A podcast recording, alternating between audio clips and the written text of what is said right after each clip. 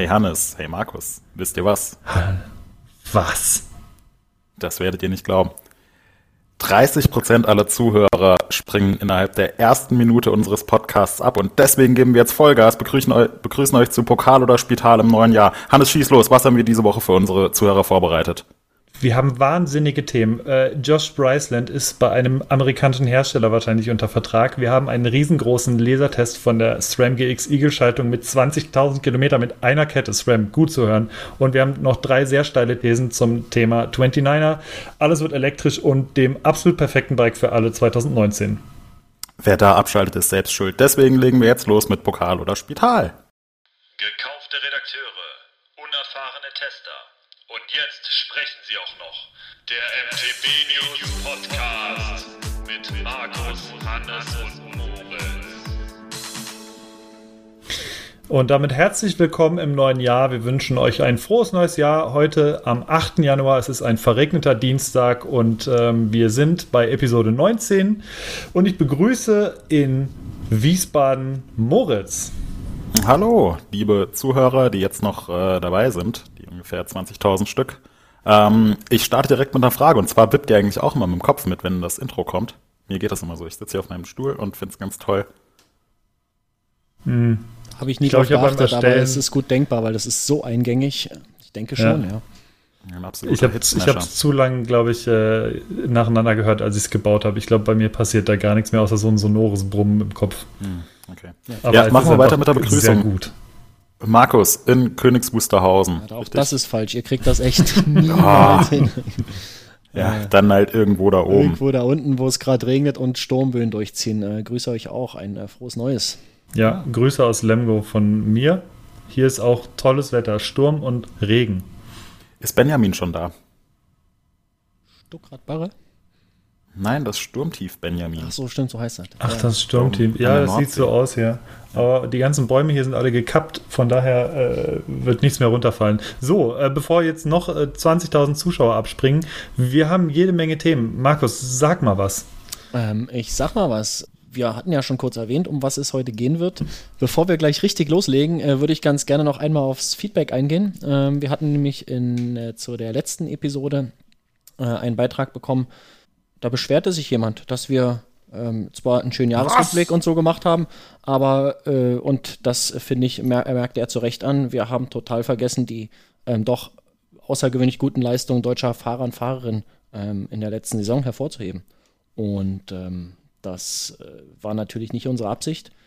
Genau, das möchten wir an dieser Stelle nachholen. Ja. Und zwar geht es Großes um die deutschen Fahrerinnen und Fahrer in der Enduro World Series, ähm, die wir leider etwas ausgeblendet haben. Deswegen äh, ein dickes Sorry an Christian Textor und an Ines Thoma, die äh, 2018 ganz hervorragend gefahren sind. Ähm, Christian Textor ist unter anderem äh, in die Top 20 in der Enduro World Series gefahren ähm, was eine grandiose Leistung ist, äh, vor allem weil er keinem großen Team angehört und ja, sich erst dieses Jahr wieder so ein bisschen äh, zurück in die äh, Rennfahrerei gekämpft hat. Ähm, hat diverse Siege bei der Trail Trophy eingefahren, ist äh, deutscher Enduro-Meister geworden und bei der deutschen Downhill-Meisterschaft ist er dann auch mal eben an den Start gegangen, ohne davor großartig ähm, Downhill gefahren zu sein und ist auf seinem Enduro-Rad Zweiter geworden bei der Downhill-Meisterschaft. Ähm, ja, kann man nur den Hut vorziehen. Ich bin gespannt, was äh, Taxi in dieser Saison rocken wird. Und äh, auch Ines Thoma war letztes Jahr ziemlich stark in der Enduro World Series unterwegs, ist unter anderem zweimal aufs äh, Podium gefahren in Frankreich und in La Touille. Ähm, hatte dann eine relativ schwere Verletzung, von der sie sich jetzt aber äh, gut erholt hat. Und ähm, ja, wir drücken die Daumen, dass auch im Enduro-Bereich unsere deutschen Fahrer und Fahrerinnen 2019 weiterhin Gas geben. Deswegen, sorry, dass wir euch äh, da etwas ähm, ausgeklammert bzw. vergessen haben. Es war nicht unsere Absicht und vielen Dank für das Feedback. Ähm, da hatte der User natürlich vollkommen recht.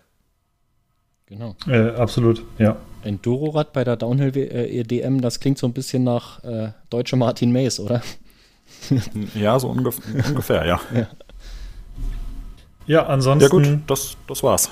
Das war's, das war's. An, an Feedback. Äh, war Danke relativ äh, spärlich, aber es waren ja auch äh, Feiertage und äh. Na, ansonsten sind wir einfach sehr gut. Ja, das stimmt. Das, das muss man auch sagen. Wir können uns vor Einsendungen und Lob äh, kaum retten. Vielen Dank für die schönen Briefe, die ihr schreibt. Ja, also ich habe auch Wagenladungen bekommen. Postalisch hier. Der Postbote kam nicht hinterher. So viel Fanpost. Ihr nicht, oder? Wahrscheinlich nicht so viel wie du, aber Hm. ähnlich viel, hoffentlich. Kommen wir zum Inhalt der heutigen Episode. äh, über was wollen wir uns im Podcast unterhalten? Ja, wir haben diverse Themen vorbereitet. Wir werden, ähm, um das ganz kurz zu umreißen, äh, über Josh Bryceland, Blyceland, Bryceland reden.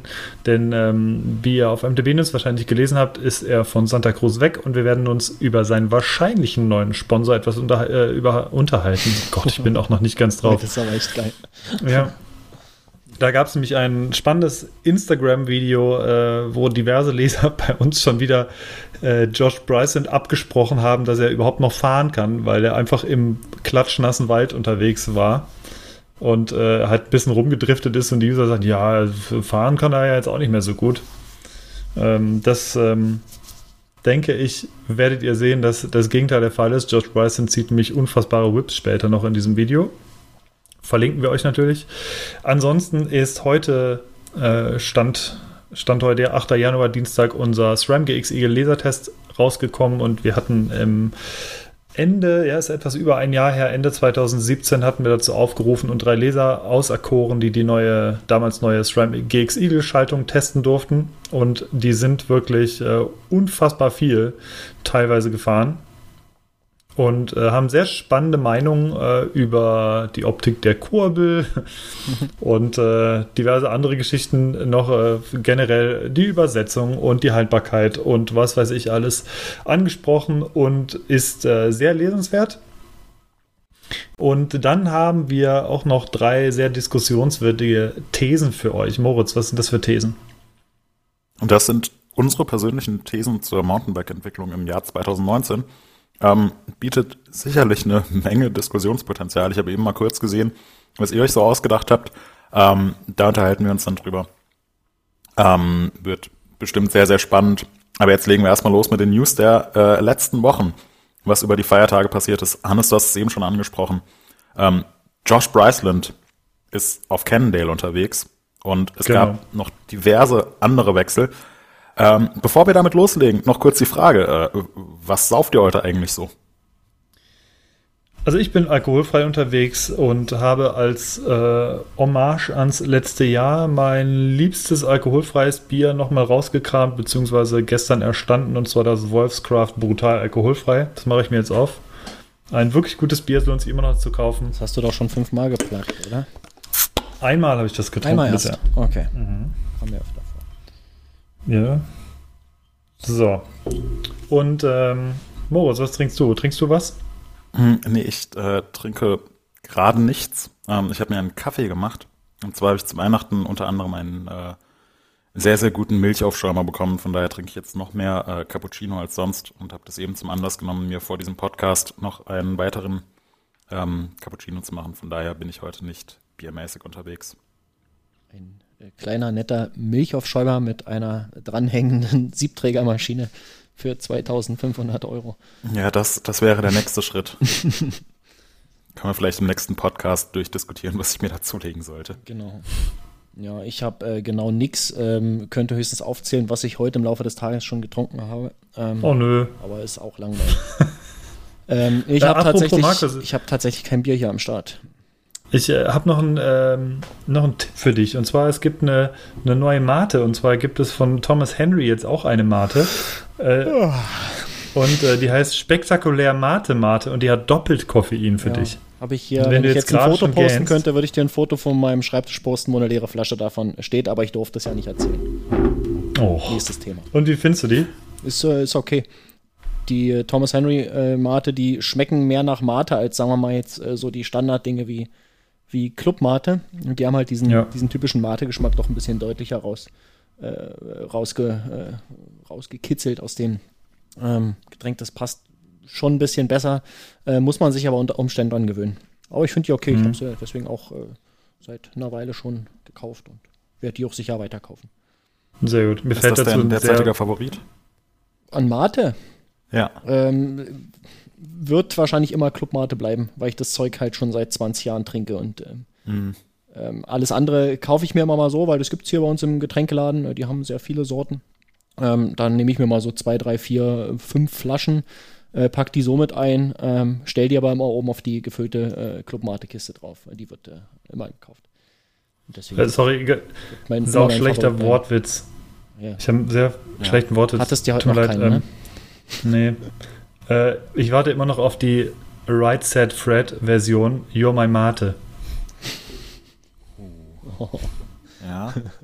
Ist echt sehr, sehr schlecht. Ja, tut mir leid. Okay, machen wir schnell Respekt. weiter. Äh, Ja. Prost. Ja, Prost in diesem Sinne. Ja, Prost nachträglich. Moritz, hast du noch deine Aeropress? Ja, ne? Ja, ja, die habe ich noch. Und taugt auch noch, oder? Ja, hervorragend. Kann ich jedem nur empfehlen, der äh, keine tolle Siebträgermaschine hat. Apropos Siebträger, hast du noch deine super griffige Siebträger-Griff-Gedönsmaschine? Markus? Ich habe meine äh, Hast du noch? Siebträgermaschine noch, ja. Hast du den Griff auch noch montiert? Äh, habe ich noch montiert, ja. Ähm, das hatten wir in der letzten Folge ja äh, angeteasert. Oh, stimmt, hatten wir schon. Ne? Das Mhm. haben wir gar nicht weiter drüber geredet, genau. Nee. Nee. Werde ich auch nochmal verlinken in den Shownotes. Ähm, ich hatte Mhm. eine, äh, eine coole, äh, coole wie sinnlose Erfindung äh, irgendwie im Test. Und zwar ein, ähm, eine Alternative zu den Siebträgergriffen. Ähm, das ist immer so schwarzes Plastik oder äh, Holz bei manchen Maschinen. Bei meiner war es Plastik, weil ich nur eine, eine billige äh, Siebträgermaschine habe. Und äh, da hatte jemand bei uns aus dem Forum, glaube ich, ähm, oder auch nicht, keine Ahnung, äh, hatte jedenfalls äh, ja was gebaut, womit man normale äh, Mountainbike oder auch äh, ja, Mountainbike-Griffe oder auch Rennrad-Lenkerband ähm, an seinen äh, an seinen Siebträger bauen kann. Und das hat er mir mal zugeschickt. Und ich habe mir das angeschaut, ähm, ein bisschen ein paar Fotos gemacht, habe einen kurzen Artikel dazu geschrieben und muss sagen, ähm, ja, es ist an sich sinnlos, aber es ist eine, eine ziemlich coole Sache. Also äh, mir hat das total gefallen, das Ding. Also einfach die, die Idee ist klasse und ähm, ich glaube so als, als Geschenk äh, super geeignet für, also wenn man jetzt irgendwie Mountainbiker, Mountainbikerin hat, die mal irgendwie Geburtstag haben oder sowas, ich glaube, die äh, freuen sich, freuen sich auf jeden Fall über sowas. Weihnachten ist auch nicht mehr weit. Weihnachten ist, ist auch bald wieder ran, genau, Ostern und so. Ähm, auf jeden Fall einfach mal eine coole Sache. Also hat sich jemand einfach mal Gedanken gemacht, äh, finde ich super. Äh, gerne mehr äh, von solchen Erfindungen. Ja, so wenig die jetzt äh, irgendwie was am Geschmack ändern vom, vom Kaffee, aber es ist einfach schön an der Maschine zu stehen und ja, in dem Fall jetzt einen Ergon-Griff in der Hand zu haben. verbindet man so ein bisschen äh, die beiden Hobbys miteinander und gute Sache. Die User haben ja schon gefragt, ob es äh, spülmaschinenfest ist, bis der nächste sagte, wieso packst du deinen Siebträger ernsthaft in die Also, Spülmaschine? genau, das habe ich mir denn, ich habe mir die Kommentare da auch äh, äh, erspart irgendwie. Also das, äh, wer seinen Siebträger in die Spülmaschine äh, steckt, der hat sowieso den Schuss noch nicht gehört, glaube ich. Also das, äh, Der hat seinen Siebträger nie geliebt. ähm, Ja. Außerdem sollen die wohl tatsächlich lebensmittelecht sein, die, die Ergon-Griffe. Also von daher äh, besteht da, äh, glaube ich, keine Gefahr. Ja, ich habe mir die auch an Löffel und Gabel und Messer mittlerweile alle dran Zum, geschraubt. für den Nachwuchs. Auch das, das gute, das gute Japan-Messer ist auch Ja, mit dem ja. Griff schon bestellt. Gut, Ja, unterhalten wir uns äh, weniger über Kaffee und mehr über die Mountainbike-Welt, denn darum geht's ja eigentlich. Ähm, wie jedes. Jahr zum Jahreswechsel dreht sich das Fahrerkarussell mit immer höherer Geschwindigkeit, ähm, bevor es in die letzte Runde geht. Ähm, jetzt gerade zum 1. Januar beziehungsweise zum 31. Dezember haben die meisten oder haben viele Verträge äh, geändert äh, zwischen Fahrern und deren Sponsoren und die wurden entweder verlängert oder die Fahrer haben sich neue Teams gesucht oder die Teams haben sich neue Fahrer gesucht. Und da gab es in den letzten Tagen einige Meldungen. Ähm, wir sind fast gar nicht mehr hinterhergekommen, weil es praktisch im Stundentakt äh, eine neue Ankündigung gab. Äh, hier, der fährt jetzt für uns und der für uns und der für die und die für den. Ähm, was waren da so die Highlights? Ähm, Hannes, kannst du vielleicht kurz zusammenfassen? Du hast äh, eben schon gesagt, Josh Bryceland ist jetzt wahrscheinlich auf Cannondale unterwegs, auch wenn es noch keine offizielle Bestätigung gab. Ähm, was ist noch passiert? Oh, ähm, ich hatte eigentlich gedacht, dass äh, du mal reinguckst, weil du hast das Ding ja geschrieben, aber ich kann, ich kann das gern auch äh, grob, ähm, grob, obwohl, nee, mach du mal mit Downhill weiter. Ich, ähm, du bist bewanderter im Downhill Ich und kannst gehört, es dass vielleicht noch Aaron Gewinn jetzt besser. auf unterwegs ist. Ja? Ja, was Von echt? wem hast du das gehört? Also das kann ich an dieser Stelle dementieren. Er wird nächstes Jahr für drei Doppel fahren. Oh ja, Zusammen mit Josh Bender. Ja, ja. genau.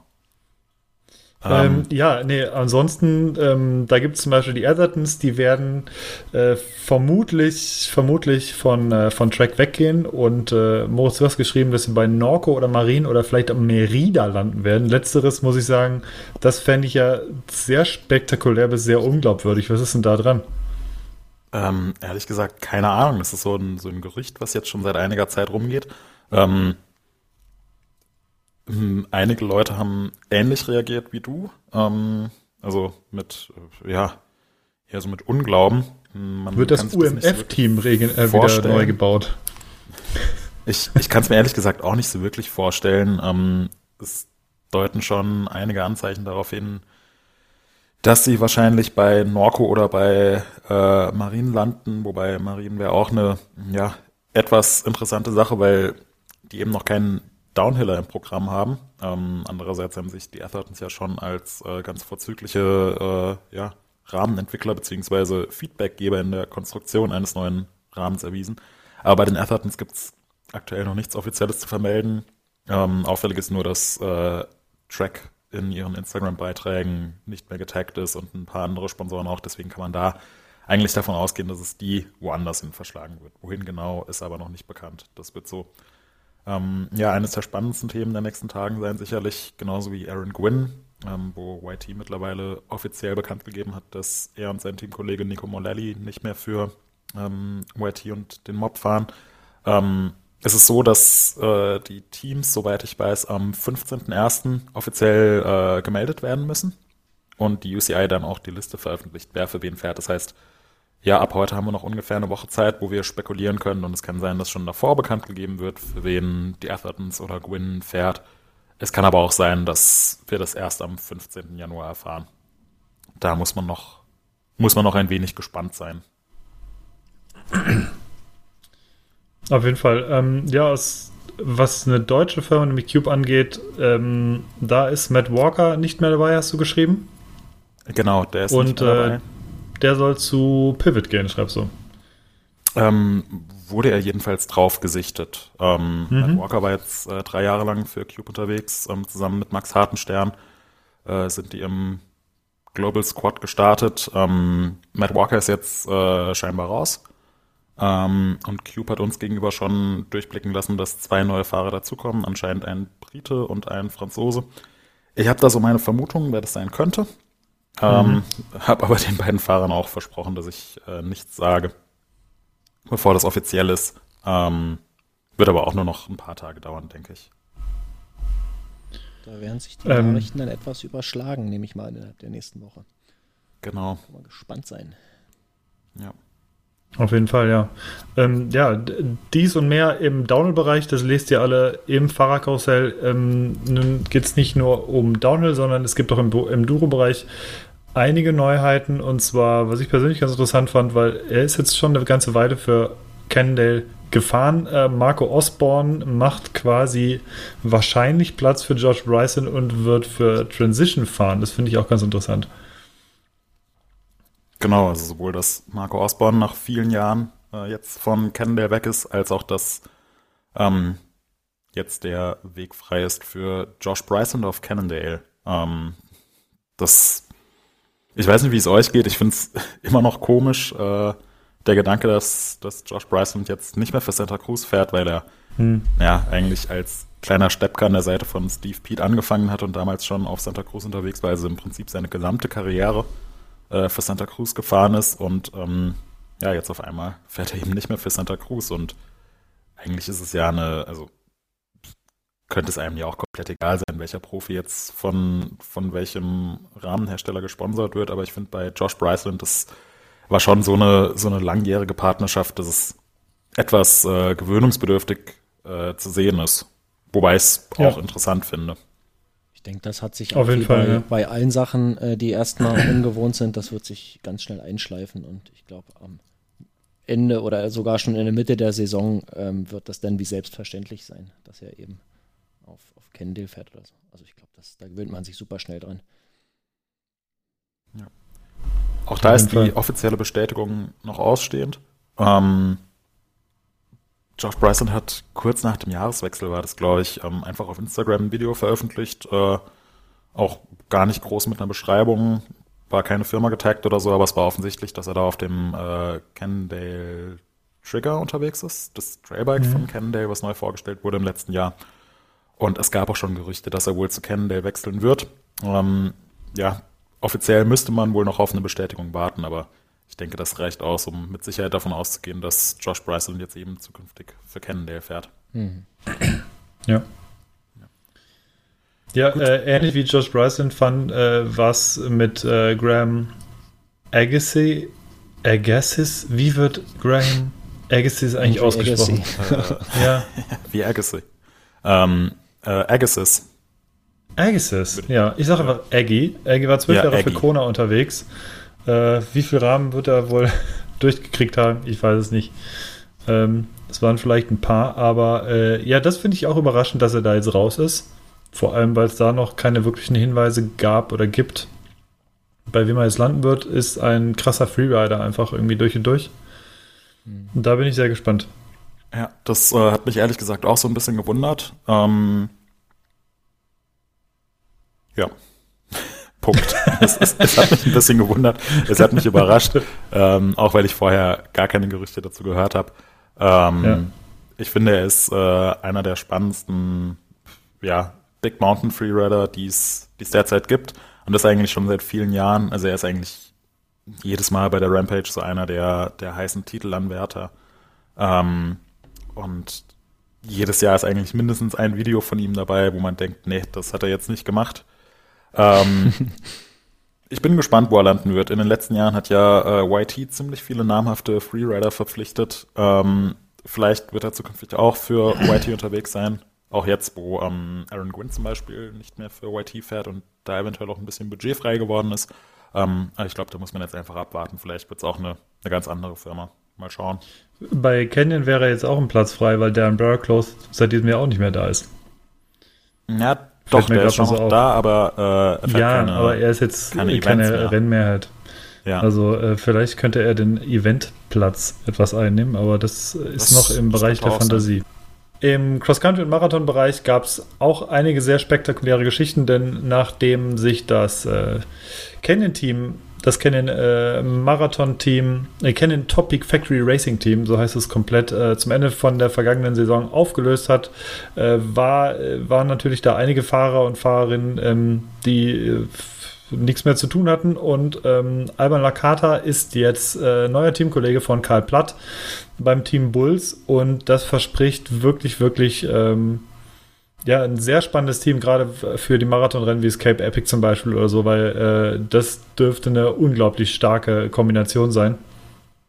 Ähm, ansonsten hat man ja schon äh, darüber berichtet, dass auch Yolanda Neff gewechselt ist. Sie ist äh, jetzt auch Teamkollegin oder sie ist Teamkollegin von Emily Betty beim Track Factory Cross Country Team und das ist eine ebenso krass schlagkräftige Truppe jetzt. Äh, also wirklich ein, ähm, ein, ziemliches Dream-Team, was sich Track äh, da äh, zusammengestellt hat mit den beiden Fahrern. Da bin ich sehr gespannt. Das wird, äh, da wird man sicherlich beide öfter mal zusammen auf einem Podium sehen, denke ich. Das denke ich nämlich auch. Zumal die Betty ist so stark geworden im Laufe der letzten Saison. Also mhm. hat sich immer verbessert und äh, ich denke mal, das äh, ist super spannend auf jeden Fall. Ja. Verspricht eine gute Saison zu werden. Ja, und auch eine äh, eine der größten Konkurrentinnen von Emily Betty und Yolanda Neff ist jetzt äh, gewechselt, was für mich ein bisschen überraschend kam. Ähm, und zwar Kate Courtney, die ähm, amtierende Cross-Country-Weltmeisterin, die sich in der Lenzeheide auf, ja, sensationelle Art und Weise da die Goldmedaille gesichert hat, ähm, als noch sehr junge Fahrerin. Ähm, die ist jetzt gewechselt, weg von Specialized, für die sie ähm, acht Jahre lang gefahren ist. Und ähm, die ist jetzt äh, auf Scott unterwegs, zusammen mit Nino Schurter. Also das ist eine nicht minder schlagkräftige Truppe, mhm. wenn da der amtierende äh, Herrenweltmeister und die amtierende Damenweltmeisterin äh, gemeinsam in einem Team fahren. Die können als Mix-Team auch beim Cape Epic vielleicht antreten. ja, wäre ihnen zuzutrauen. Also ja. vor allem Nino Schurter, der kann wahrscheinlich von Downhill über Cross Country World Cup bis hin zu äh, Fixie Polo kann er, äh, kann er wahrscheinlich alles dominieren. Fixie Polo. Ja, auf jeden Fall. Wir, äh, bevor wir jetzt die äh, Deutschland schon wieder vergessen, Wir haben es ja ganz kurz angedeutet mit Karl Platt, aber wir haben noch eine Personalie und zwar mit ähm, Elisabeth Brandau. Die war ja in ihrem, wie hieß es, glaube ich, äh, das im EBE-Team, EBE-Racing-Team, ähm, quasi praktisch privat unterwegs und äh, ist aber ab 2019 jetzt wieder mit einem Radonrahmen am Start. Und äh, da bin ich mal gespannt, was sie reißt. Sie ist ja jetzt wieder, wieder wirklich äh, stark gewesen. Und ähm, da bin ich wirklich gespannt, was da nächstes Jahr passiert. Genau, äh, dieses auch Jahr. so im Hinblick auf die, auf die Olympiade 2020 hat sie Ambitionen. Äh, auf die Olympischen Spiele. Sagt man, sagt man Olympiade? Ja, die, nee, die Olympiade ist der Zwischenraum zwischen, der, der, der Freiraum zwischen den Olympischen Spielen. Das oh. ist eine Olympiade, das ist ein äh, vierjähriger dich, Zeitraum. Reite dich nie mit einem Sportwissenschaftler, wenn es um Olympiaden geht. Und Doping. Oh, ja. Da, äh, oh, ja, da kommt ja, jetzt auch, kommt ja auch noch einiges auf uns zu. ja. Wann kommt denn die neue Lieferung? Ja. Nee, also äh, vielleicht als kleine Anmerkung, in der Enduro World Series gab es zwei Dopingfälle, und zwar Richie Root und ähm, Jared Graves, die beide positiv auf mehrere Substanzen getestet worden sind. Ist jetzt schon eine Weile her, ähm, hat für ziemlich viele Diskussionen gesorgt. Ähm, ich glaube, es ist ein schwieriges Thema, weil es ja einfach nicht ganz so leicht zu beurteilen ist und natürlich auch nicht alle Informationen vorliegen. Ähm, wäre aber äh, sicherlich auch eines der Themen für eine der nächsten Ausgaben. Ähm, und viel zu großes und wichtiges Thema, um es jetzt hier einfach nur am Rand anzuschneiden. Ja. Auf jeden Fall. Aber ist äh, eine sehr spannende Geschichte. Auch ganz interessant, muss ich sagen, dass, äh, dass die beiden Fahrer so ähm, seitdem das bekannt wurde, bei den Lesern relativ unten durch sind. Ähm, das ist schon krass. Also wenn, wenn du ein Video ist, ja, irgendwie, das letztens weiß es noch von einem. Finde ich total nachvollziehbar. Ja, ja, aber das ist auf jeden Fall krass, wie sich das äh, direkt ja. jetzt auch eingebrannt hat. Also wir posten ein Video von Rick, Richie Root und sofort ist ein halber Shitstorm eigentlich noch drunter, dass man sowas eigentlich nicht mehr bringen muss. Hm. Das ist schon interessant. Ja, also da bin ich wirklich gespannt, wie das weitergeht und vor allem, wie die EWS-Saison dann irgendwie mit den beiden irgendwie nächstes Jahr oder dieses Jahr äh, vorgehen wird.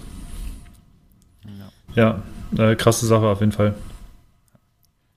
Gut, kommen wir zu einem komplett anderen Thema. Ähm, und zwar drei User ähm, haben eine SRAM GX Eagle Schaltgruppe für einen Dauertest gewonnen. Und die sind damit äh, über ein Jahr lang gefahren, ähm, haben Zehntausende Höhenmeter und Kilometer und äh, Tiefenmeter und ähm, ja, was weiß ich was noch absolviert. Und nun ist das große Fazit des Lasertests online gegangen. Ähm, Hannes, kannst du was dazu sagen, wieso man, äh, drei Gründe, wieso man sich diesen Artikel anschauen sollte? Also der erste Grund ist, dass sich ähm, der Leser Günther sehr amüsant über die Optik der Kurbel auslässt. sagen, wir, sagen wir es mal ganz frei, ähm, er mag die Optik der Kurbel nicht. Ähm, das, das schreibt er so, also der, es ist auch tatsächlich so, wir haben die sehr oder komplett unverändert gelassen im Endeffekt, was, was, die, was die Inhalte anging. Das heißt, die Leser konnten wirklich ähm, äh, frei Schnauze reden und äh, schreiben. Und ähm, so ist es teilweise auch. Und es ist, ähm, ja durchaus amüsant zu lesen. Das wäre der erste Grund. Der zweite Grund ist, dass sich äh, der Leser Markus tatsächlich extrem ausführlich Gedanken gemacht hat ähm, und sehr nerdiges Zeug mit reingebracht hat, äh, positiv gesagt. Äh, hat sich extrem damit beschäftigt mit, mit Schräglauf und den richtigen Übersetzungen und ist hier andere Kettenblätter gefahren und da und hat das ganz explizit mit seiner äh, 2x10-Schaltung, die er früher gefahren ist, verglichen und ähm, das geht sehr in die Tiefe nochmal und das fand ich sehr spannend zu lesen. Der ist auch mit äh, knapp 5000 Kilometer sehr ordentlich viel gefahren. Und ähm, der dritte Grund ist, dass ihr unbedingt lesen müsst, warum sich zwei dieser beiden Tester tatsächlich irgendwo, ich glaube in Frankreich, zufällig getroffen haben auf einem Zeltplatz. Äh, während, ja, während sie so beide gefahren, also während sie beide diese Schaltung getestet haben und zum Testen auch dort waren, äh, das war dann schon wieder sehr zufällig. Und äh, äh ja, insgesamt, also alle, die mal äh, einen etwas, etwas anderen anderen Blick auf, auf die Testerei ähm, und ich sag mal eine etwas ungefilterte oder drei ungefilterte Meinungen einfach von Lesern haben wollen, die da komplett ähm, komplett äh, entspannt rangegangen sind und ähm, wirklich drei sehr unterschiedliche oder im Endeffekt alle drei gute Erfahrungen, aber ähm, auch sehr unterschiedliche Erfahrungen gemacht haben mit der Schaltung. Ähm, alle, die das interessiert, die sollten sich das Ding auf jeden Fall mal durchlesen. Es ist ein Klopper von knapp 3000 Wörtern, aber äh, lesenswert und wer sich eine Zwölfachschaltung anschaffen will, dem sei das auf jeden Fall empfohlen.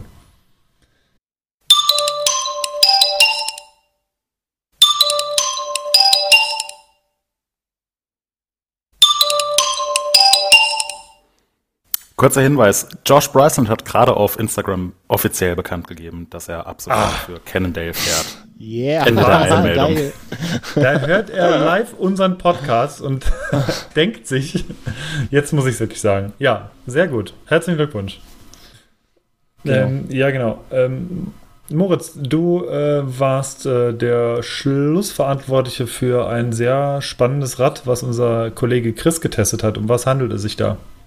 Oh, da handelt es sich um das äh, Track Fuel EX29. Ähm, das ist das äh, Trailbike aus dem Hause Track. Das ist auch schon seit vielen Jahren. Ähm, Gibt es als 27,5 Zoll Variante und 29 Zoll Variante. Unser Kollege Chris ähm, hat die 29er Variante getestet und ist damit durch Anlieger gefräst und äh, durch die Lüfte gewippt. Ähm, den Test könnt ihr auf MTB News lesen. Ähm, es ist ein sehr populäres Rad, eins, was man auch häufig auf Trails sieht und einem Rad, ja, was man auf den ersten Blick erstmal zutraut, dass es ja ganz gut für, für Trails und für einen Alpencross oder so geeignet ist. So irgendwas, was äh, ja unsere Papas ganz gern mit ihren Fahrrädern machen würden. Aber dass äh, sehr viel mehr im Track Fuel X steckt, das ähm, ja, ist in unserem Test rausgekommen. Das ist ein sehr spannender, sehr lesenswerter Test. Schaut ihn euch an. Ähm, muss man auschecken. Auf jeden Fall. Ja. Gut, ja, sollen wir jetzt mal. Hm? Sollen wir jetzt mal zu unseren Thesen kommen? Oder willst du noch kurz erzählen, was, was wir sonst noch so hatten? Oder sollen es die Zuhörer einfach selbst auf NTB News nachschauen? Wir haben jetzt noch im Schnelldurchlauf ein paar interessante Informationen und Programmhinweise für euch. Und zwar hatten wir zum Ende des Jahres 2018 diverse spannende Artikel, die vielleicht der eine oder andere nicht so wirklich mitgekriegt hat, weil zwischen den Jahren ja alles immer ein bisschen entspannter ist. Wir äh, haben unter anderem zur, zum Voting des Videos äh, des Jahres aufgerufen und äh, wenn der Podcast äh, übermorgen, äh, stand jetzt übermorgen, also am Donnerstag, dem 10. Januar online geht, dann habt ihr, glaube ich, noch einen Tag zum Voten für eure Top 10. Also macht das, es sind wirklich äh, spannende, coole Videos wieder dieses Jahr dabei und ihr könnt sowas was gewinnen. Ansonsten haben wir einen extravaganten, extrem hochwertigen äh, Fotoartikel von äh, uns, äh, vieren von unseren, von uns, äh, also vier Fotoredakteuren oder Redakteuren, die auch fotografieren. Und äh, da gibt es sehr viele spannende Fotos aus unserem, äh, aus unserem täglichen Test äh, aus der Tester-Crew und vom World Cup und von unseren sonstigen Events, wo wir so waren, von den Dirt Masters und so weiter und so fort. Und äh, Gregor, Moritz, Jens und ich, wir haben euch ähm, da jeweils zehn Fotos pro Mann geliefert und die sind, äh, da sagen wir mal einfach mal in schöner Eigenwerbung, sind wirklich sehr sehenswert alle. Ansonsten gibt es einen ebenso sehenswerten Artikel von unserem Kollegen Markus, der mal so ein bisschen äh, behind the scenes äh, beschrieben hat, was eigentlich hinter MTB News so steckt und womit er so täglich zu kämpfen hat, damit wir Redakteure im Endeffekt zufrieden sind und äh, vernünftig Artikel schreiben können, denn das ist alles ein bisschen aufwendiger, als dass man sich, äh, als, als man sich das eigentlich vorstellt. Und nicht zuletzt sind wir extrem begeistert über die Rekordsumme, die wir mit unserem letzt oder mit unserem aktuellen ähm, Spenden, unserer äh, Spendenaktion fürs World Bicycle Relief ähm, äh, erspendet haben, beziehungsweise die ihr erspendet habt. Ähm, da sind jetzt, ich glaube, es sind 94.000 ja. oder 96.000 Euro. Äh, das ist der Wahnsinn. Also, dass wir wirklich jetzt knapp an die 100.000 Euro dran gekommen sind. Äh, nicht zuletzt ähm, durch einen äh, anonymen Großspender aus den USA, der 10.000 Euro nochmal zu geschossen hat, wenn wir 80.000 erreichen würden. Das haben wir knapp äh, geschafft. Vielleicht war Und, Josh Bryceland. Äh, wahrscheinlich, ja. Äh, also der Wahnsinn, wirklich. Ähm, echt krasses Ding. Wer sich über das äh, World Bicycle Relief mal informieren will, der kann das gerne tun in den ganzen Artikeln, die wir haben. Verlinken wir euch natürlich. Ist ein super Projekt, um die Mobilität in Afrika ähm, zu, zu fördern mit, äh, mit dem Buffalo Bike und ist eine wirklich gute Sache. So, und äh, jetzt starten wir direkt mal in unseren Hauptteil. Äh, Moritz, wir haben drei steile Thesen. Genau, wir haben drei Thesen zum neuen Jahr, beziehungsweise jeder von uns hat eine These zum neuen Jahr. Was wird sich in der Mountainbike-Welt verändern? Wie werden sich die Dinge entwickeln? Was erwartet uns? Ähm, wir müssen uns beeilen, deswegen nehme ich mal hier meinen Timer und stelle ihn auf äh, 15 Minuten. Nach 15 Minuten wird mein Lieblings-Timer-Ton Timber-Trommeln äh, ertönen. Oh, gibt es Timber-Trommeln hier nicht? Doch, Für hier Timber-Trommeln. Ich spiele oder für eine These? äh, für eine These 15 Minuten. Ich spiele Timber-Trommel kurz ab.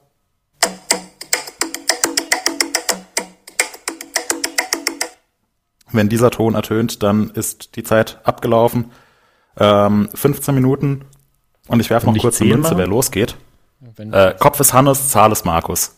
15 Minuten mal 30, eine Dreiviertelstunde, da bin ich, da ist hier längst der Wir Rechner machen eine aus. halbe Stunde. Äh, wa, was hatten wir gesagt? Kopf Hannes, Zahl Markus. Ja.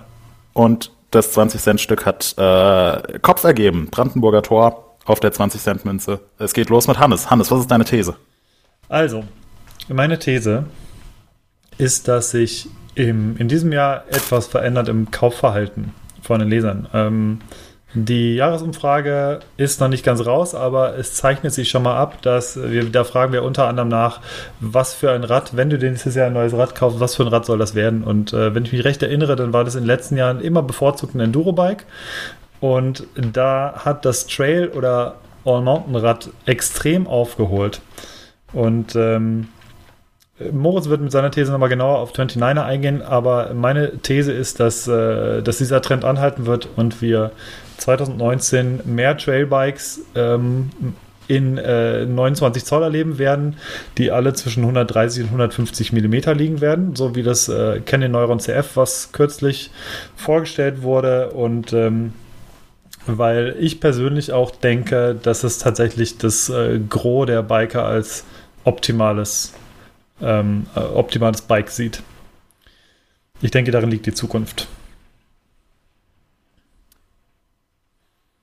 Moritz, du hast da, du hast da was gegen, hast du schon gesagt. Ich, ich habe da was gegen. Nein, eigentlich habe ich da nichts gegen. Ähm, ich bin im Prinzip komplett bei dir, dass, ähm, dass ich zumindest denke, dass die meisten, also ein überwiegender Teil der, der Mountainbiker, die am Wochenende äh, mal eine längere Tour fahren und hin und wieder im Bikepark unterwegs sind, aber jetzt nicht irgendwie Enduro oder Downhill Racer sind oder Cross-Country-Fahrer sind, dass die insgesamt mit einem modernen Trailbike am besten beraten sind. Ähm, Ob jetzt 27,5 Zoll oder 29 Zoll, ist eigentlich erstmal wurscht. Oder 26 Zoll von mir aus auch, auch wenn ich äh, zu dem Thema gleich noch eine These habe.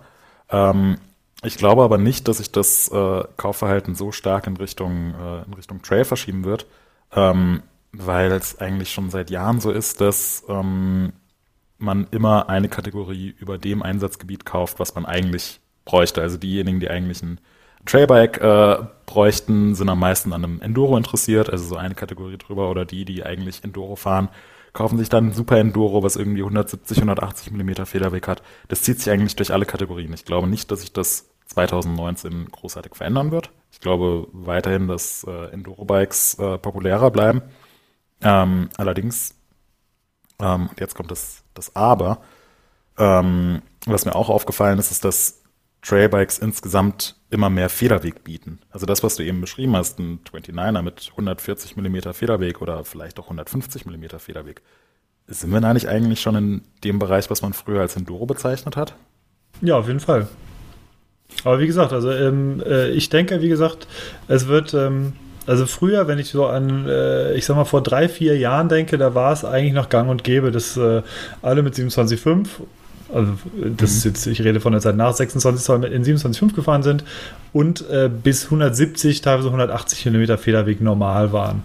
Und äh, ich denke, wie gesagt, für viele Leute wird, wird es gerade dieses Jahr spannend werden, dass es ähm, äh, Bikes gibt, die relativ viel Federweg bieten, aber trotzdem einfach von der Ausrichtung her nicht auf den Enduro-Bereich abzielen, sondern auf möglichst viel Trail-Vergnügen und ähm, keine, keine super krasse Race-Geometrie haben, sondern eher etwas eine wohlfühlige Geometrie, aber trotzdem ausreichend Federweg bei 29 Zoll bieten.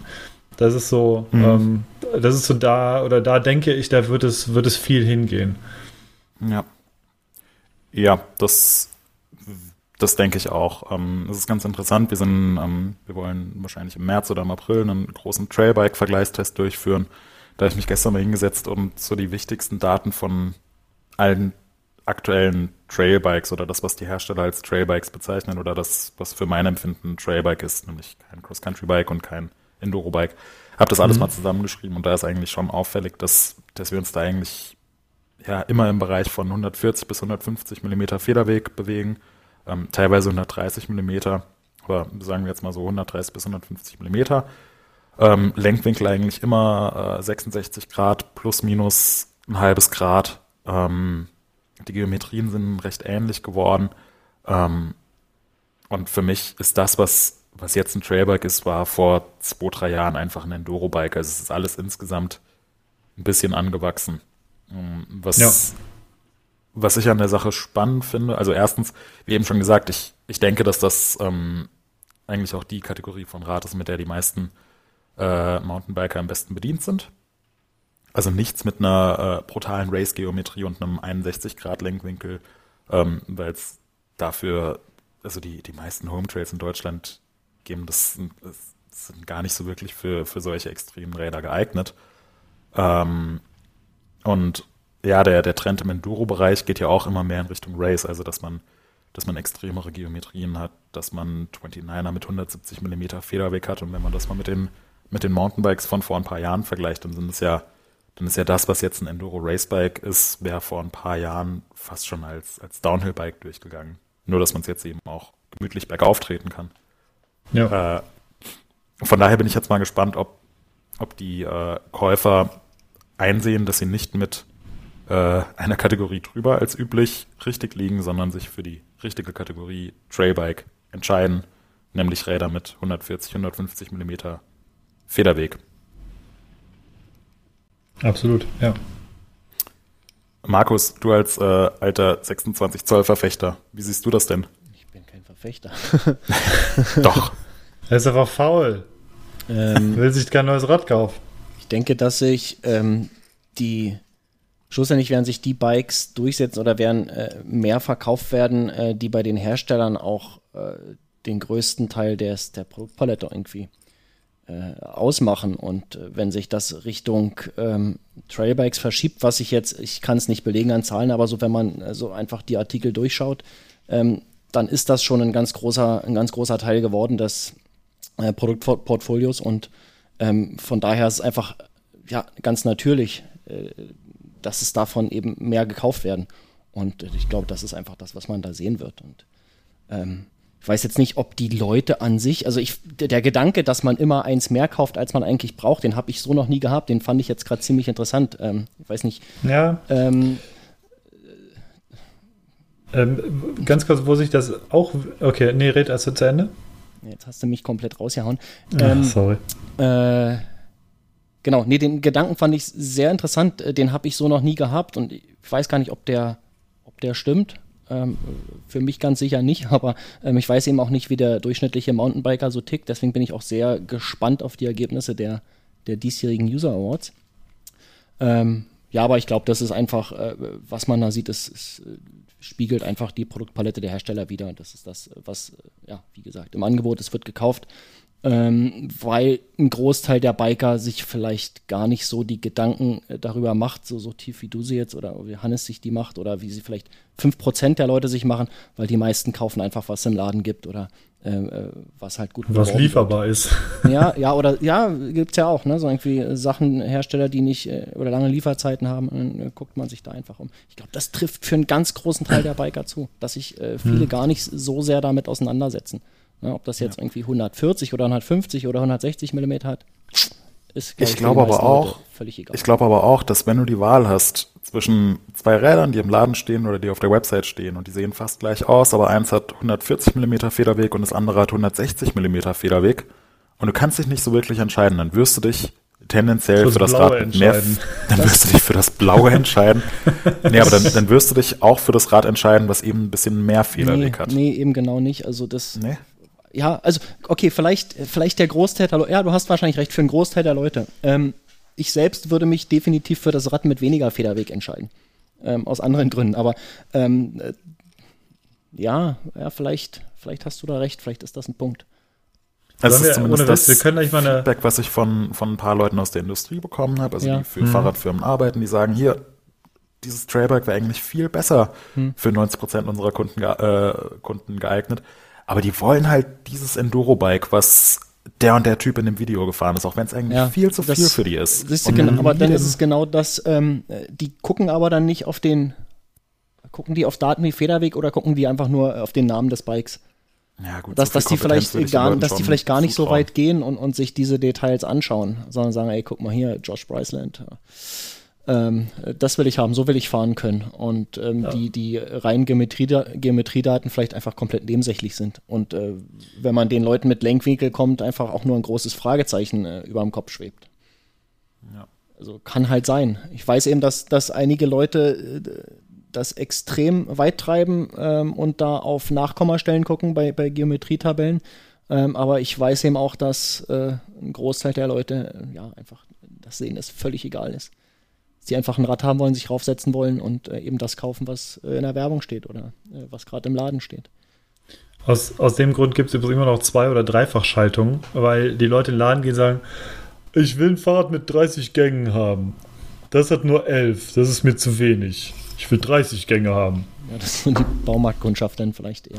Ich glaube so, dass mit den, mit den äh, Schaltungen ist jetzt ein ganz anderes Thema, aber das hat sich, glaube ich, schon durchgesetzt und auch durchgesprochen. Ähm, Total, ja. Das ist einfach. Aber das ist ein ganz anderes Thema jetzt. ja. Lass uns da nicht ab, abschweifen. Nee, aber ich wollte Genau, ganz kurz der noch was Timer äh, läuft nämlich auch unerbittlich. Ähm, wir haben noch fünf Ja, ja, Minuten ja. für diese These. Hannes, du wolltest eben was sagen. Ich glaube, das wollte ich auch sagen. Schieß los. N- Nee, ähm, es war was, es wird was anderes gewesen sein, denn äh, Markus, du hattest ja davon gesprochen, dass die, äh, oder äh, generell ähm, haben wir darüber gesprochen, dass sich ähm, die Leute ein Rad höher kaufen, als sie denken. Moritz, Moritz, These war das. Ähm, und das, ähm, da würde ich, das würde ich bejahen, weil etwas Ähnliches auch bei meiner Bachelorarbeit rausgekommen ist. Ich habe die Bachelorarbeit über die Single-Trail-Skala geschrieben. Es hat nicht unmittelbar etwas äh, damit zu tun, aber irgendwie passt es dann doch, weil ähm, bei mir im Fazit ähm, ganz, ganz grob runtergebrochen nämlich rauskam, dass äh, sich die meisten Leute oder, oder der, der Großteil der Biker, was Trails angeht, ähm, einen Trail immer eine Stufe zu hoch einschätzen, äh, als er eigentlich gedacht ist, von der Single-Trail-Skala beispielsweise. Das heißt, äh, sie sehen S2 S2-Trail und äh, in ihrer Erinnerung oder in ihrer Auffassungsgabe ist es aber ein S3-Trail. Und dann erzählen sie auch nachher, ich bin übrigens ein S3-Trail gefahren und ähm, S3-Trail. Da Und, kommt aber, ähm, glaube ich, noch was anderes rein, weil diese Single-Trail-Skala, so wie sie entwickelt wurde, die ist relativ nicht linear. Also die, Ja. die ähm, weiß nicht, so S, S1 äh, ist irgendwie ein Feldweg, S2 ist äh, irgendwie so ein bisschen was Welliges Nee, und es gibt noch S3 ist schon S0. fast unfahrbar. Irgendwie, das ist. Don't ich, get me started. ja, ich finde das, ich finde das zu, sie geht zu exponentiell in der Schwierigkeit irgendwie nach oben. Das, Ja. Ähm, aber das ist auch schon wieder ein anderes Thema. Ähm, Ja, ja, aber absolut. ich, Also, ich, ich weiß, Äh, was du meinst das, da. Ja. Dieses Urteilsvermögen, das könnte ich mir vorstellen, dass es äh, wirklich so eine gewisse Rolle spielt, dass man sagt, ah nee, komm, äh, eigentlich brauche ich doch das. Für den Und, S3-Trail, ja, äh, ne, dann kaufe ich mir das Enduro-Bike, obwohl ich eigentlich mit einem Trailbike auskomme, weil es nur S1 ist. Ja, genau. Mein Betreuer, der hat seine, mein Betreuer, mein, mein Bachelorarbeitsbetreuer, äh, der hat seine Doktorarbeit darüber geschrieben. Die ist auch, ich gucke mal, ob ich sie finde, denn ähm, wenn sie online ist, dann verlinke ich die mal. Da sind nämlich auch Erkenntnisse aus der Bachelorarbeit, also aus der Single-Trail-Skala mit eingeflossen. Und ähm, er hat das Ganze nur noch mal viel krasser gemacht mit Eye-Tracking und was weiß ich. Es ist sehr spannend und wenn ich es finde, dann verlinken wir es. Bevor die Zeit komplett weg ist jetzt, ähm, Ja. vielleicht äh, ist das auch ähm, das Kauf, oder die Kaufentscheidung darin begründet, dass die äh, Leute einfach sagen, ich kaufe ein bisschen was mit Reserve, falls ich doch mal irgendwie äh, abseits der Home Trails irgendwo fahren möchte, wo es etwas härter ist. Dann Ja, brauche genau, ich das- dafür kein das ich spezielles. Bike, sondern ähm, ich Mhm. habe dann gleich äh, die eierlegende Wollmilchsau, die alles kann. Und berghoch komme ich damit so und so, äh, da will ich äh, sowieso keine Punkte machen und dann kann ich mir auch gleich das Bike mit mehr Federweg kaufen. Obwohl es an sich für 90 Prozent der Ausfahrten komplett sinnlos ist oder, oder völlig übertrieben ist.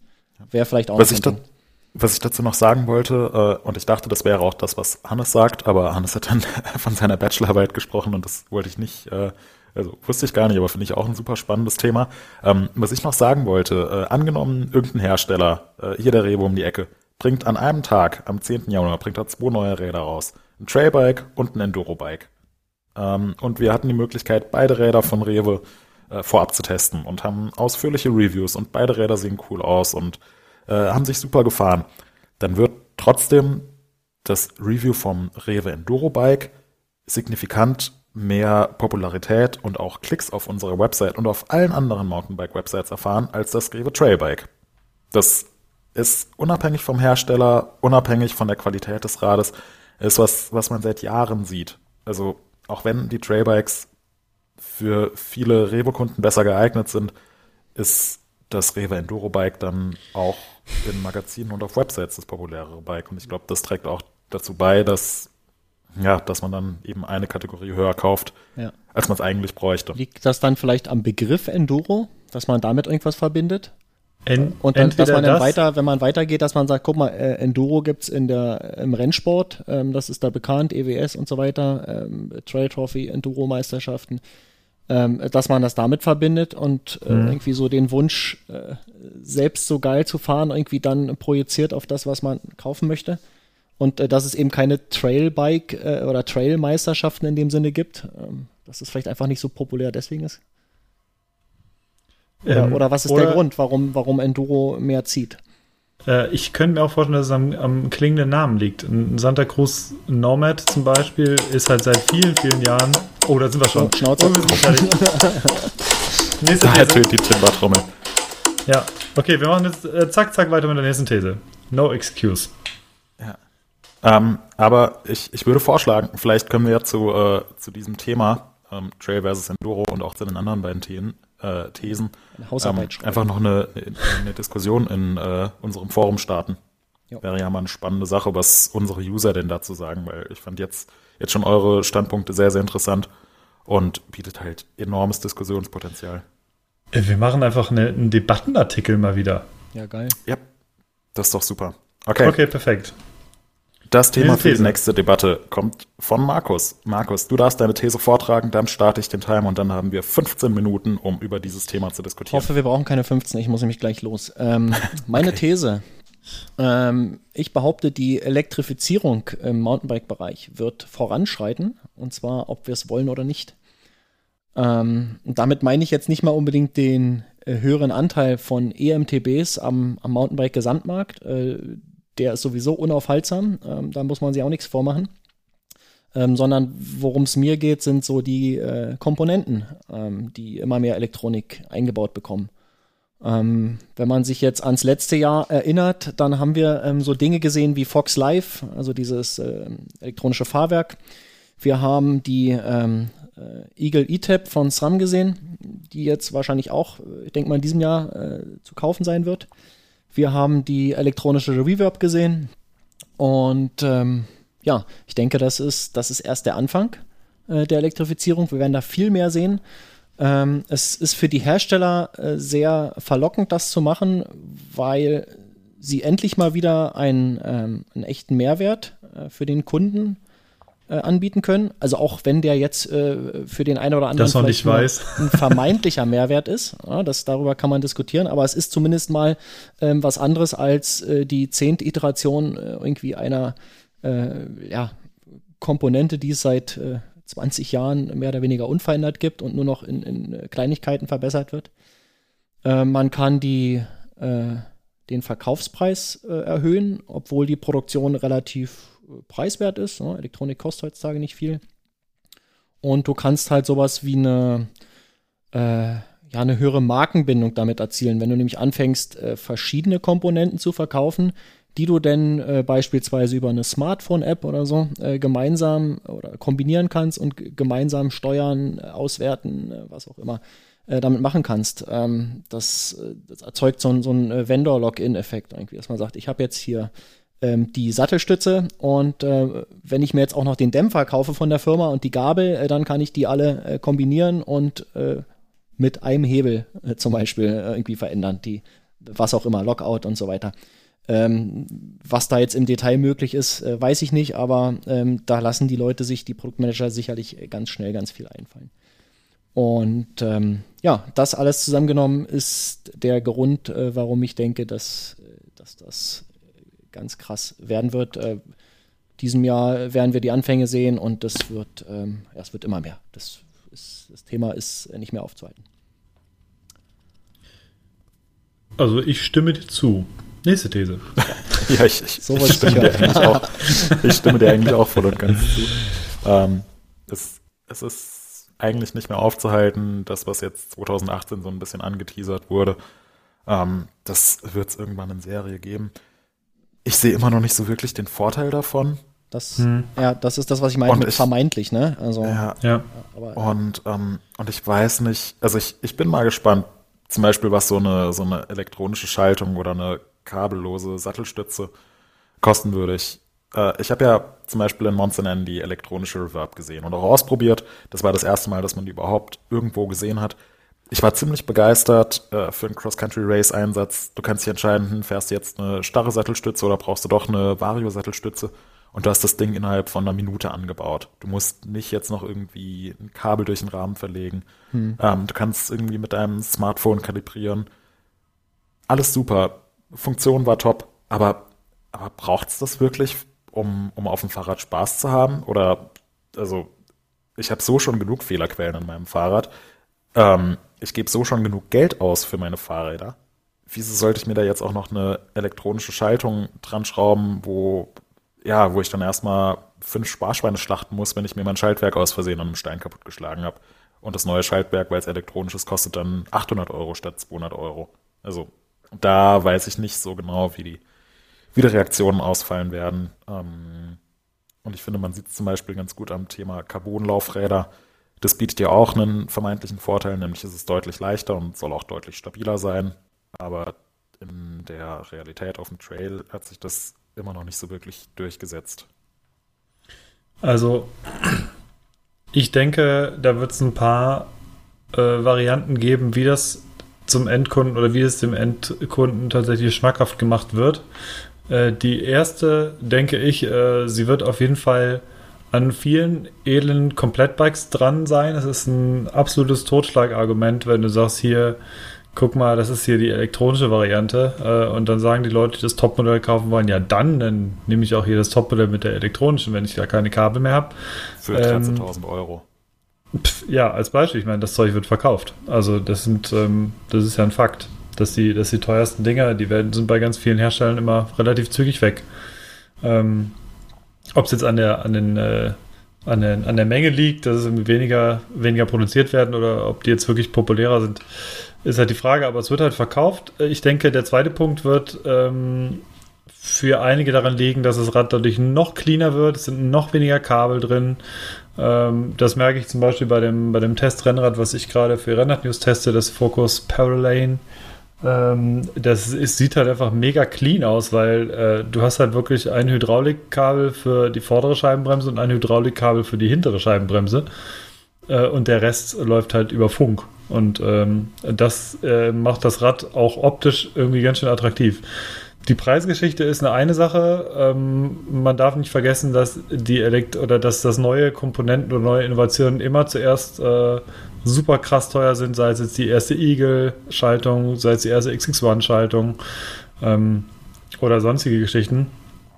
Und ähm, von daher denke ich auch, dass es kommen wird. Ich, ich muss sagen, das Schaltgefühl, äh, ich, ich habe gestern erst äh, wieder daran gedacht, äh, ich bin vor, vor ein paar Tagen mit Rennrad gefahren, gestern bin ich Mountainbike gefahren und im Mountainbike habe ich eine normale E dran gehabt und ich habe ganz ernsthaft gedacht, also so wirklich, ich würde jetzt hier nicht unbedingt eine, eine E-Schaltung vermissen, weil die ist einfach wahnsinnig schnell.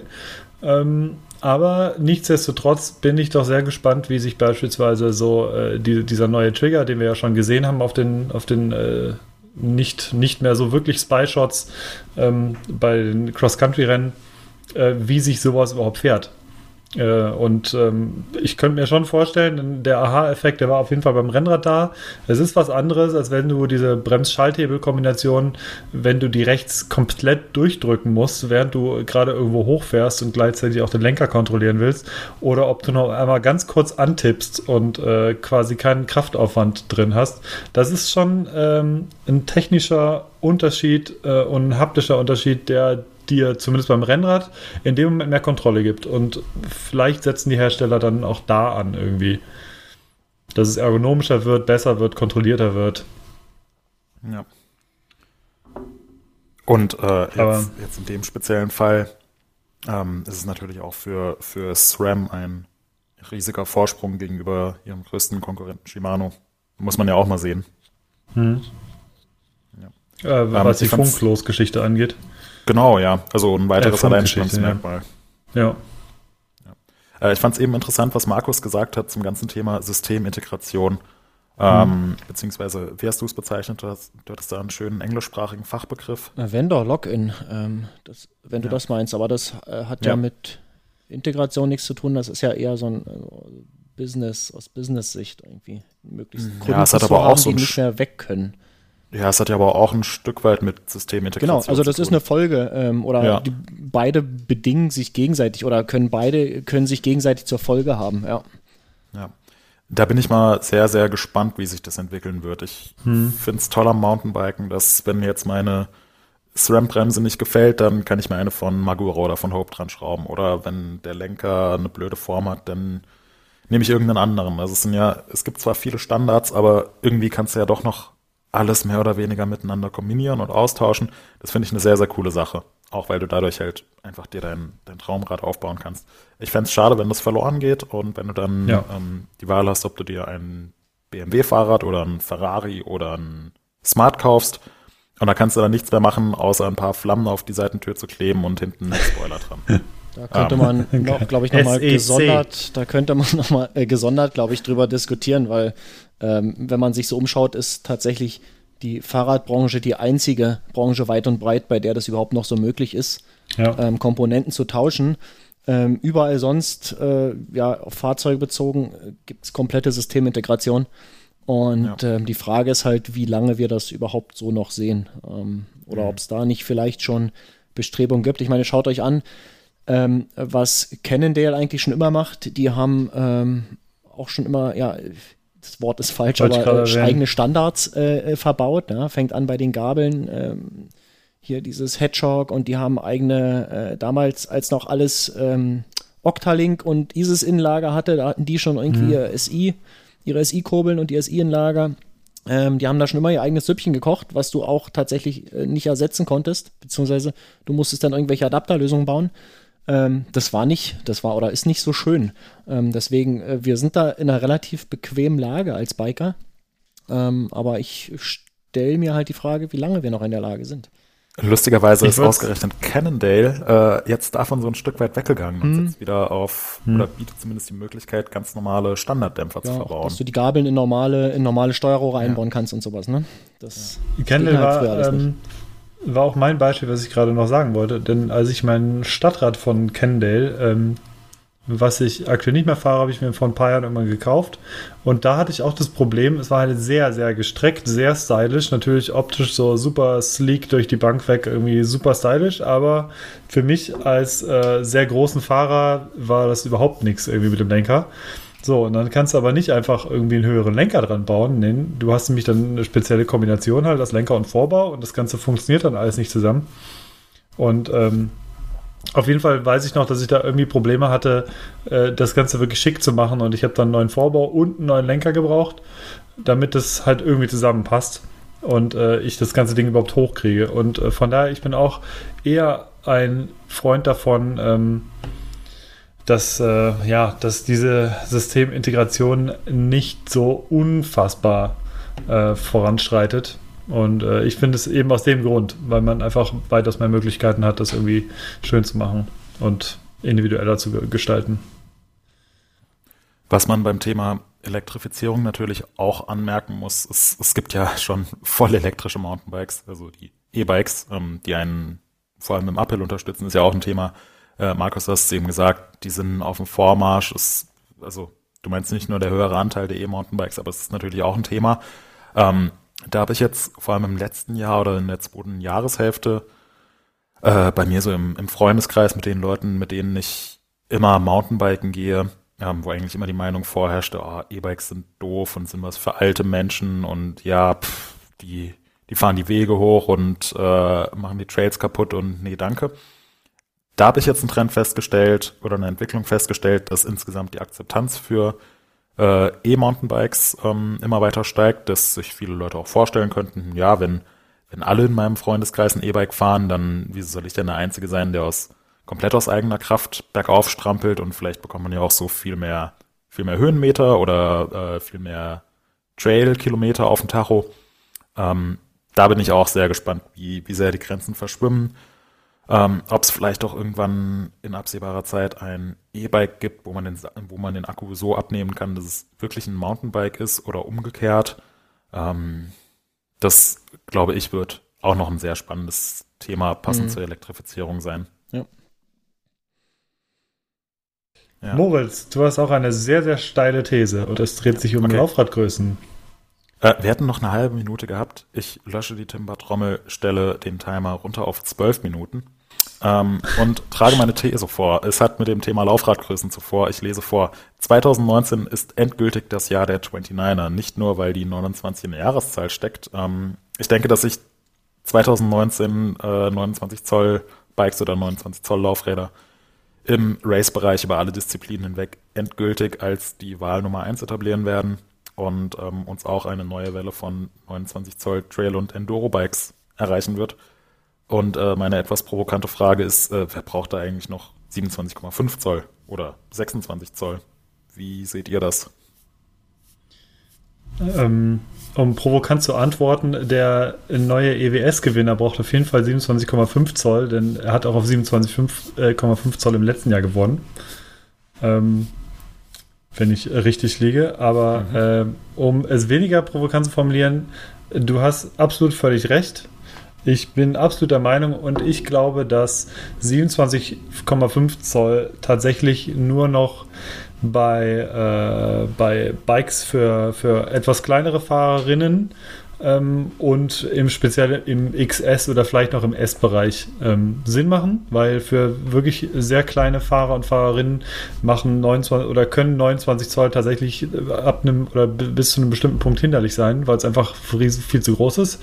Aber ähm, ab da sehe ich es absolut wie du. Also äh, ich glaube tatsächlich, dass auch die 27,5er Bikes mittlerweile durch diese ganzen Geometrien, die mittlerweile, also fortgeschrittene Geometrien, die mittlerweile äh, erstellt und äh, verbaut werden. Äh, es gibt tatsächlich eigentlich für mich auch keinen sinnvollen Grund mehr, nicht 29 Zoll zu fahren. Mhm. Von daher bin ich ganz bei dir. Das sehe ich eigentlich auch so. Also wenn ich mir überlege, was, was mein nächstes Fahrrad wird, da äh, da ich die Auswahl zwischen verschiedenen 29 und ehrlich gesagt habe ich 27,5 Zoll Bikes gar nicht mehr so richtig auf dem Schirm. Das heißt mhm. nicht, dass die keinen Spaß machen. Ich bin letztes Jahr diverse 650B-Räder gefahren. Die haben auch alle wahnsinnig viel Spaß gemacht.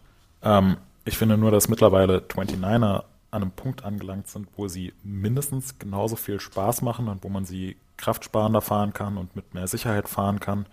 Ähm, deswegen gibt es für mich eigentlich fast keinen Grund mehr, wieso man noch wenn ich mir jetzt ein neues Rad kaufen würde, wieso ich mir einen 27,5er kaufen soll. Ähm, und ich denke auch, dass, also jetzt die, die ganzen 29er, die in den letzten Jahren rausgekommen sind, waren oft die ersten 29er von den Herstellern. Also irgendwie gab es dann einen Trend, alle verbauen große Laufräder, hm, muss ich auch mal schnell nachziehen und muss irgendwie einen 29er konstruieren. Ähm, und die waren alle schon ziemlich gut. Und ich denke, jetzt 2019, auch 2020, wird dann die nächste Generation an 29ern rauskommen, die nochmal eine ganze Ecke besser als ihre Vorgänger sein wird. Sowohl im Downhill als auch im Enduro als auch im Trail-Bereich. Ähm, und ich glaube, dass das ja ein überwiegender Teil der neuen Bikes ähm, überwiegend 29 Zoll sein wird. Heißt jetzt nicht, dass man mhm. auf 27,5 Zoll oder auf 26 Zoll keinen Spaß hat. Im Prinzip ist es mir vollkommen egal, was man fährt, ähm, auch was ich fahre. Hauptsache, ich habe darauf Spaß. Das Das sollte die absolute Priorität Nummer eins sein, aber ich glaube, da wird die Reise hingehen.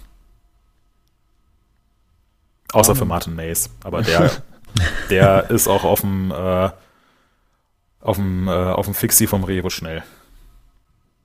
Äh, was mich an der Entwicklung freuen würde, also es ist ja jetzt erstmal nur eine These, keine Ahnung, ob das eintritt, vielleicht äh, werde ich auch 2019 eines Besseren belehrt und äh, kein Hersteller produziert mehr 29er, sondern alles geht zurück zu 650B. Hm. Ähm, was ich generell an der Sache schön finden würde, ist, dass man eben nicht mehr äh, zum Beispiel, dass, dass wir als Tester nicht mehr ausführlich auf die Unterschiede zwischen 29 Zoll und 27,5 Zoll eingehen.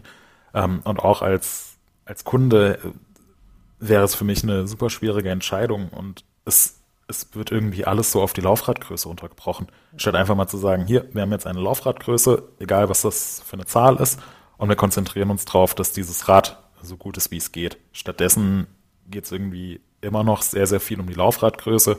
Und wenn äh, Amaury Pierron jetzt ähm, auf einem 29er den Downhill World Cup dominiert, dann heißt das, ja, der ist so schnell, weil er einen 29er fährt. Und das heißt nicht, ja, der ist so schnell, weil das Downhill Bike, was Kommissar entwickelt hat, weil das einfach eine, eine richtig geile Maschine ist. Oder weil der Typ vielleicht er, einfach richtig schnell ist. Ne? Und natürlich auch, weil der Typ richtig schnell ist, klar.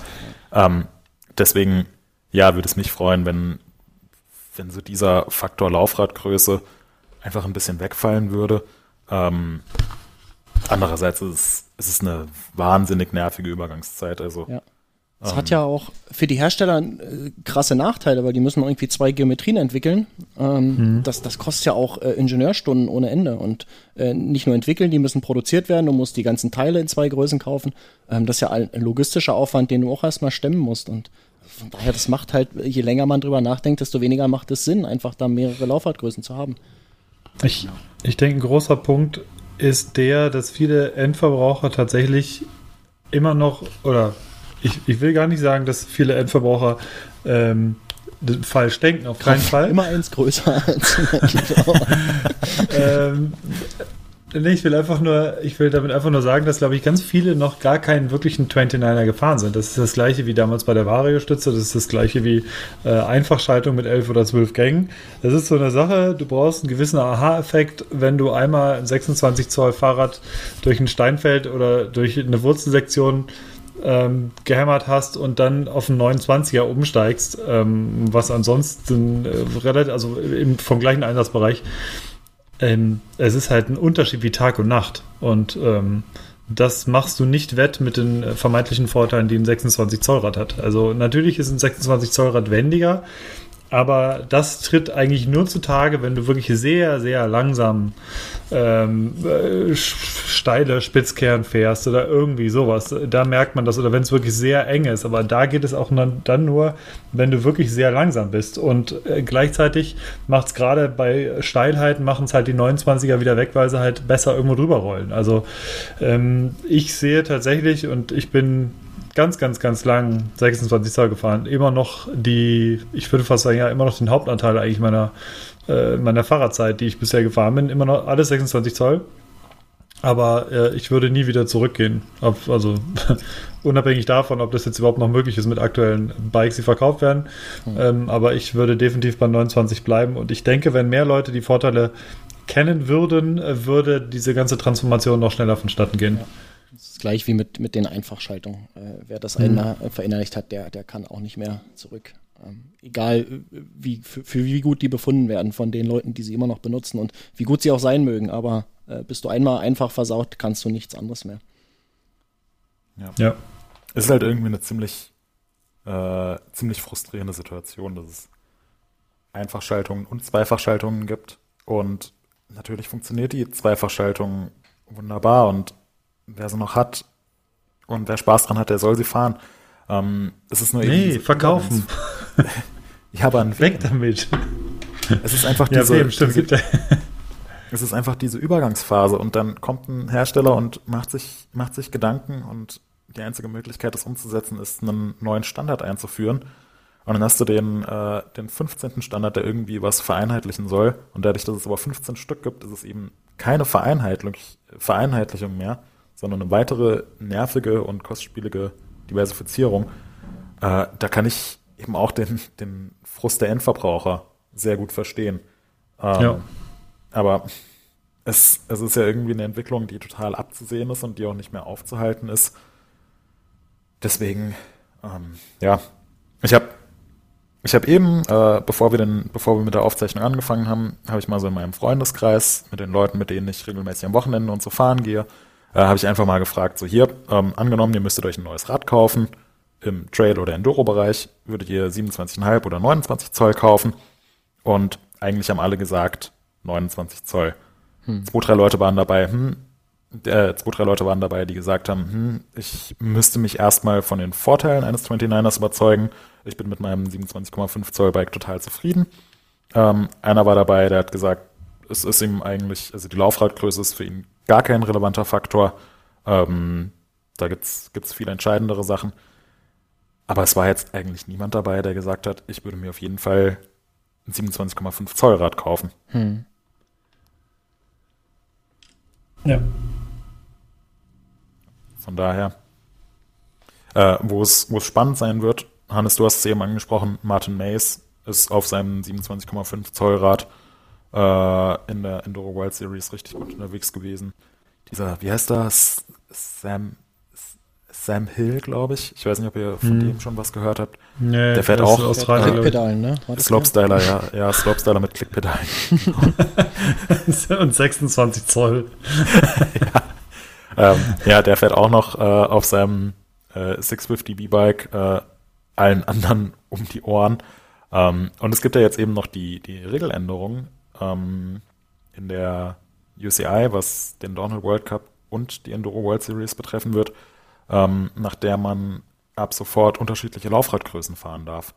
Und der Rennbereich hat eine riesige, einen riesigen Einfluss auf die Entwicklung im, im äh, Consumer-Bereich. Also das, was im mhm. Rennbereich gefahren wird, wird dann auch früher oder später im Endverbraucherbereich ja. mhm. gefahren. Von daher bin ich mal gespannt, ob die äh, unterschiedlichen Laufradgrößen vielleicht sogar zurückkommen. Ja, wenn da, falls das ein, äh, falls das von den Teams ähm, eingesetzt werden wird, das wissen wir ja auch noch nicht, ne? Also ob es da entsprechende Bikes geben wird. Ja, das ist wie bei den Oscars. So die Schlussmelodie kommt von ähm, vom Die kommt mir total gelegen. Ich muss wirklich los, Leute. Okay, Aha. also ja. äh, dann beenden wir die Thesen. Genau. Gut. Äh, und, Markus, ähm, du kannst ja deine Aufnahme äh, jetzt beenden. Hannes und ich moderieren das ganze Ding hier ab. Das Problem ist, wenn ich hier beende, ist hier Feierabend. Ihr könnt nicht. Nein, wir ziehen jetzt hier noch äh, schnell zwei Minuten hier die letzten ja. Sachen durch. Komm, wir, äh, wir, haben ja nicht mehr viel. Aber nicht. Ne? Neuerwerbung. Ja. Ich habe mir ähm, ich habe mir aus, äh, aus einer spontanen Laune heraus den Lego Schaufelradbagger von Lego Technik äh, gekauft und äh, sitze jetzt jeden Abend da rum und fricke herum und das Ding ist riesengroß und für jeden, ich kann es sehr empfehlen, für jeden Technik-Freak oder der, der Bock hat auf ein bisschen basteln, das Teil ist mega gut. Wie, du hast da jetzt ähm, schon seit mehreren Abenden zu tun. Ich habe nicht Technik so viel. Wird, wird am Stück zusammengebaut. ja, bau, baue das mal zusammen. Ja, ja, ich weiß. Ja, äh, 4000 Teile äh, und mehr. Ähm, genau, jeden Tag äh, so abends irgendwie ein Stündchen oder zwei. So, dann habe ich neue Kopfhörer geholt, äh, beziehungsweise neue, ähm, neue Zahnbürstenköpfe für Oral B. Äh, die Ähnlichkeit ist nicht von der Hand zu weisen äh, von Apple und ähm, sie sind genauso hässlich, wie sie effektiv sind. Und da hatte ich beim Black Friday, habe ich sogar schon erzählt, glaube ich, beim Black Friday jetzt zugeschlagen. Ja, hattest du. Oh ja, deine, deine. Hatte ich schon erzählt. Köln. Äh, genau, ja. Äh, und ihr, habt ihr irgendwas Neues? Ähm, ja. Ähm, ich hatte ja erwähnt, dass ich äh, bei uns in der Garage gebaut habe Was? und da Unterverteilung elektrisch gemacht hatte und das äh, hat alles schon sehr gut Form angenommen, bin noch nicht ganz fertig, aber das ist auch so ein Projekt, wo ich mich immer mal äh, ein bisschen mit beschäftige, wenn ich mal Zeit habe. Und da habe ich jetzt angefangen, äh, da ich jetzt Steckdosen habe, äh, eben auch mir Geräte zu kaufen, was man so braucht in der Werkstatt. Also eine Tischkreissäge, ähm, so ein Doppelschleifer, äh, umgangssprachlich Schleifbock genannt. Und äh, einige andere Sachen sind äh, von eBay unterwegs. Ähm, da, äh, das nimmt langsam Form an. Das ist echt geil zu sehen. Und äh, bald habe ich eine richtige Werkstatt. Ganz toll. Ich habe mir ein, äh, ein neues Handy gekauft, ein iPhone X. Ähm, bin bisher sehr, sehr zufrieden damit. Ähm, und ich habe mir Marco Reus bei FIFA gekauft. Ja, das, das, Mittelfeld. Ich dachte, äh, Ribery kauft man jetzt, aber nee, so viel nee, nee, nee, nee, nee. Der, kostet, der hat so viel Gold im Bauch. Der hat doch nichts dafür bezahlt. Habt ihr es nicht gelesen? Ja, es, ja. es, ging aufs Haus. Das Aber er ist Gold mittlerweile ist einfach teuer, weil das ganze Gold jetzt in seinem Körper ist. Ich wusste gar nicht, dass man das essen kann. Das ist wie mit diesem äh, Danziger Goldwasser. Da ist was, es gibt doch hier so einen Schnaps. Äh, da ist auch, da ist auch äh, Gold drin, ganz feines Blattgold. Stückchen sind da drin, die schweben da drin, kannst du mittrinken. Hm. Aber das schmeckt wohl nach nix und macht auch keinen Sinn. Nicht. Ja. Und irgendwo in der. Kläranlage sitzt jemand mit einem Sieb und, und äh, fährt dann das dicke Auto nach Hause. Goldrausch in Castrop Rauxel. Ja. Die neue Serie auf D-Max. Ja. Damit hätten wir jetzt auch Okay. den Titel für diese Sendung. Äh, Goldrausch in Castrop Rauxel. das- Super. gut. Äh, Äh, okay, noch die, ganz die Bitte zum Schluss, auch wenn wir am, ja, Hannes? Ganz kurz. Ja, ich habe noch zwei Empfehlungen. Und zwar so, ja. äh, äh, super, super bekloppt, super lustig. Jörg Sprave heißt der Mann, der hat einen Channel auf YouTube, der heißt The Slingshot Channel. Und äh, der schießt mit äh, unfassbar kranken äh, Steinschleudern durch die Gegend. Ähm, immer auf irgendwelche äh, äh? Hölzer oder irgendwelche Zielscheiben, auf Menschen und Tiere nicht. Äh, aber der baut unglaubliche Konstrukte und äh, teilweise und Bazookas und was weiß ich alles. Also komplett bekloppt und der Typ ist auch sehr lustig. Die Lache hat es Markus besonders angetan. Der nervt der Typ. Äh, wir verlinken das natürlich, ist sehr, sehr lustig. Und äh, auch ein YouTube-Tipp von äh, einem äh, krassen Nerd, der heißt Urs. Und der hat auf einem der, ähm, hier der äh, vom CCC, äh, C, ich weiß nicht, d- 33 C3. Oh, du Anfänger. Nee, es war nicht 35C3, es war, glaube ich, 33C3. Reicht, ja? Ja, genau. Also, das ist ein paar Vorträge her. Ein Vortrag beim, ja vom denn- Chaos Computer Club ähm, bei, bei dem Festival, wie nennt sich das? Festival dann? Äh, Kongress. 33C3. Chaos Communication Genau, also beim. Kongress. Die Uhr sagt 20 Uhr. Ich, äh, Ja, genau. Äh, 2016, Ja, genau äh, 2015. Das heißt, es muss ja schon der 32C3 gewesen Ja, sein. oder 32. Auf jeden Fall, ähm, der so konfus, wie er gerade klang, macht er auf diesem Vortrag und das ist sehr lustig und der erklärt tatsächlich sehr wissenschaftlich, aber auch sehr lustig, wie man eigentlich ein Raumschiff baut. Und ähm, sollte man sich angucken und anhören. Sehr lustig. Es war übrigens äh, nicht auf dem Kongress, sondern auf der Gulasch Programmiernacht 2016. Ah. GPN. So, wir verlinken das. Heißt die wirklich Ja, so? heißt wirklich so. Und gibt's auch Gulasch? Gulasch und Programmieren, naja, klar. Ja, Ähm, wir verlinken alles in den Shownotes. So, ähm, müsst ihr angucken. ihr ahnt, was ich Markus, jetzt sage.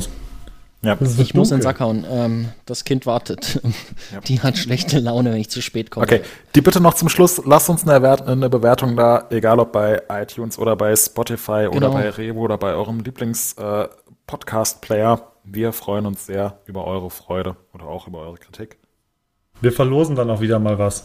Ja, Genau. stimmt, das haben wir lange nicht gemacht. Das machen wir. Ja, aber es waren auch ganz, ganz wenige Leute, die nur noch äh, Bewertungen gemacht haben und deswegen. Äh, genau. Ja, weil die alle Aber, innerhalb der äh, ersten Minute abgeschaltet haben. Ja, Ja, und an euch, die ihr jetzt natürlich dran geblieben seid, gilt das besonders. genau. Gut. In diesem Sinne, Danke fürs Zuhören. Danke fürs. Podcasten. Und alles Gute, auch beruflich. Bis bald. Sorry. Ah, schön, die Abschlussmelodie, wunderbar.